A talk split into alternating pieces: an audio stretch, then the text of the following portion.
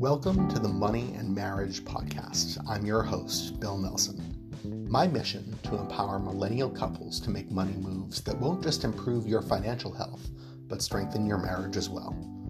In this podcast, I share stories, tips, and tricks, both from my experience as a certified financial planner and from my own marriage, to help you and your spouse kick financial anxiety to the curb and use your money to create the lives you love together let's get started. I'd like to welcome you all today to the most controversial episode of the Money and Marriage podcast to date. How do I know that this is going to be the most controversial one? Because I've talked about it a few times, this concept in, in public a few times before, and every time I always get a lot of interesting comments, right? I, I um, always, though, hear from a couple people who this really resonates with and helps them kind of think through the right ways to take action in their plan rather than just thinking about it. And that's why I keep doing it.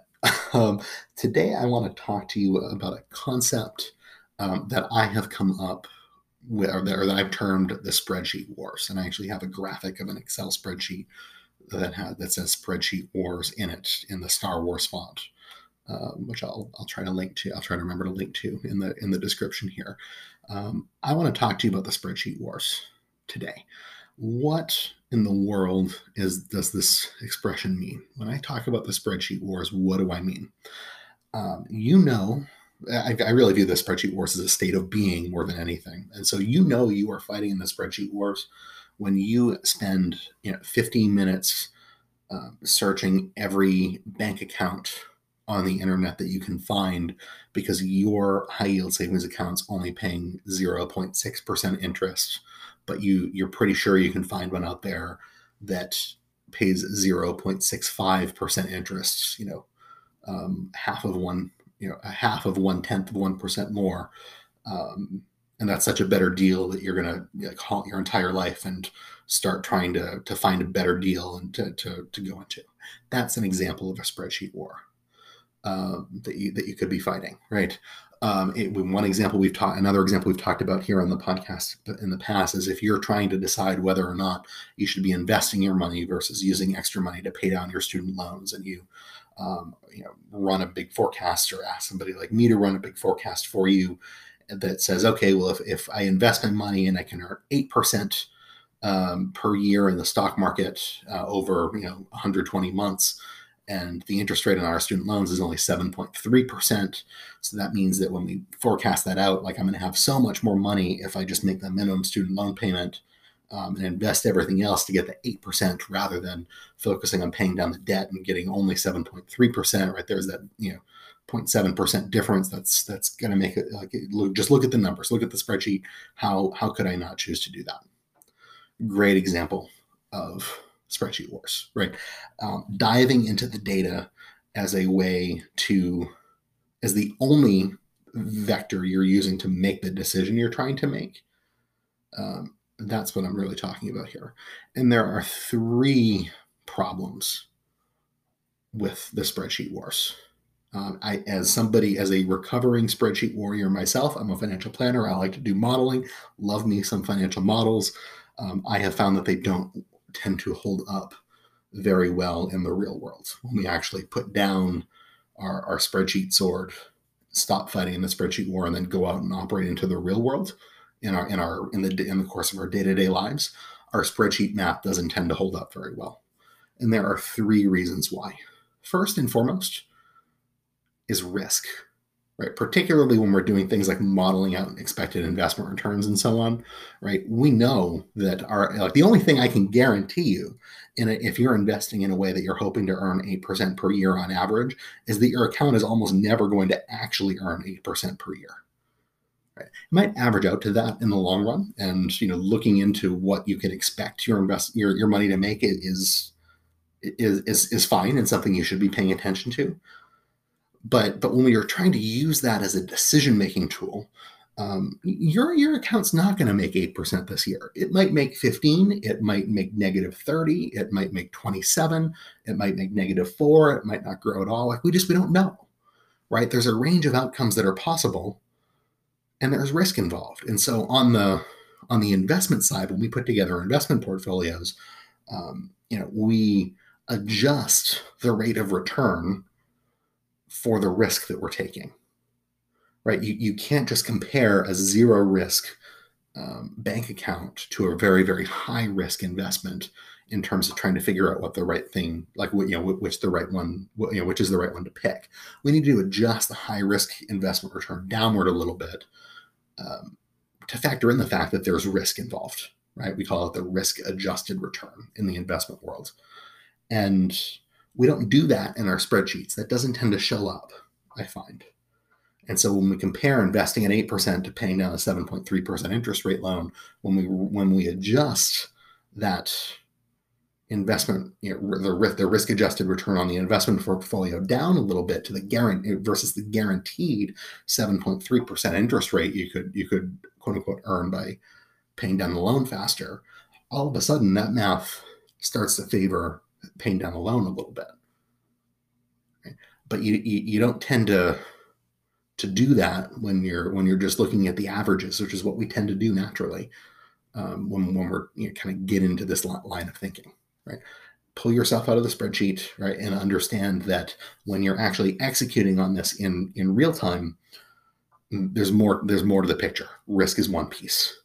The other piece is, know, and the probably the biggest one from my point of view is that, you know, by fighting in the spreadsheet wars, it, it, it lets you or it tricks you into thinking that precision is possible in financial planning over a long period of time. And it's just not right? It, it, it just isn't. That's not the way the real world works.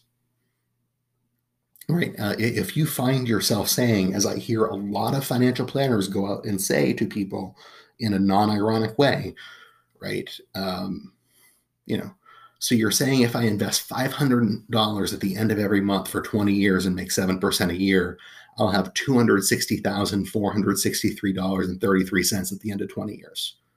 But if I only invest 200 a month rather than 500 and spend it, right, I'll only have $104,185.33. Right? Like uh, forecasting it down to the penny like that over over a long time horizon is not possible. Precision in the world of financial planning is, is just not a reality, right? We can make our best guess about what we think the future is going to look like and start working toward it.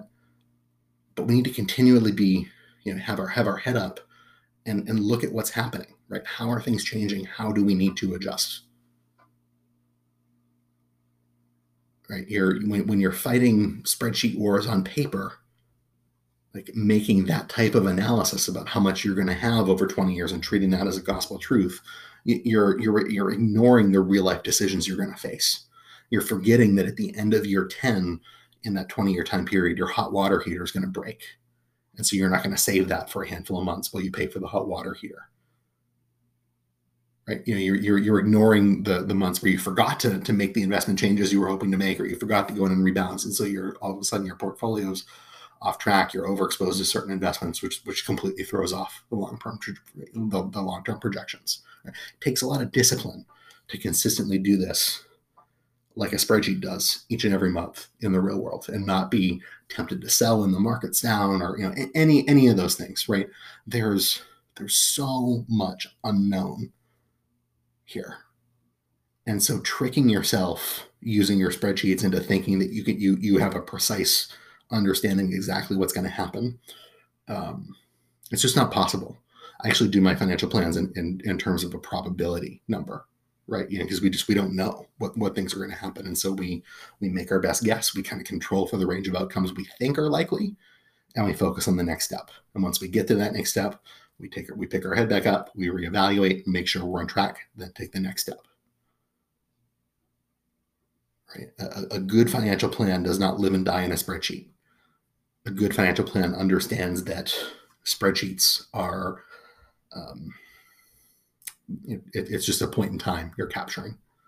And we need to think through other things. And the, the other piece of this the third reason why I, I discourage people from fighting in these quote unquote spreadsheet wars even though i'm a math nerd myself and like to do it um, it's just the flexibility that you have sometimes when, when you when you make decisions that aren't just based on the numbers but based on what's happening in your life right um, you know debt's a really good example of this actually like you know I, I do find that people look at you know, low interest rates on auto loans or things like that, and, and don't think they're a big deal to to um, to keep around. And that's a conversation we can have for another day. But what they miss is that like, what could you do if you didn't have those things in your life? Right? If your mortgage was paid off and you didn't have any you know any debt whatsoever, like what options would that open for you?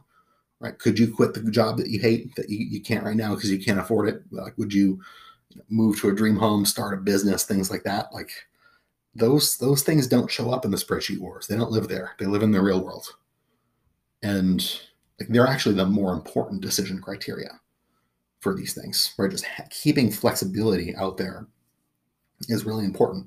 I would not have been able to start Pacesetter planning back in 2016 had I not made some lump sum payments in my student loans early on in my career. Right? It opened the door and it just allowed me to be more flexible. And for a while, in between when I made those lump sum payments early in my career and when I started doing financial planning with people, I was kind of kicking myself, thinking I'd be I maybe could have made more money doing other things. But in reality, right, the, the steps I took at the time just gave me more flexibility. Right. It's it's not about any one thing or any one factor. It's a state of mind and a state of being. Right. Use spreadsheets to help you think through the consequences of the decisions that you're facing, not as the mechanism by which you are making the decisions. A good financial plan includes these things, includes these projections because they help give us context. But they're not the the hill on which we like plant our flag and are ready to die. At least not good financial plans don't. Right? Put down the sword if you're a spreadsheet warrior. Put it down Right? Use them as tools, but understand that there's a lot of other things that you're probably missing when you're living in spreadsheet land.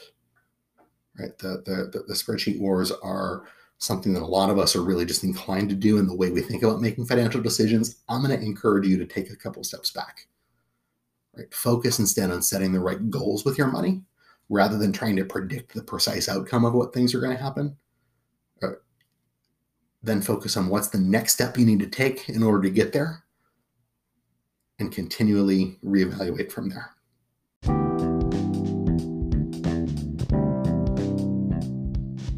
Thanks so much for tuning in to this episode of the Money and Marriage Podcast. If you want to learn more, you can access my favorite money exercise for free if you head to pacesetterplanning.com slash money and marriage.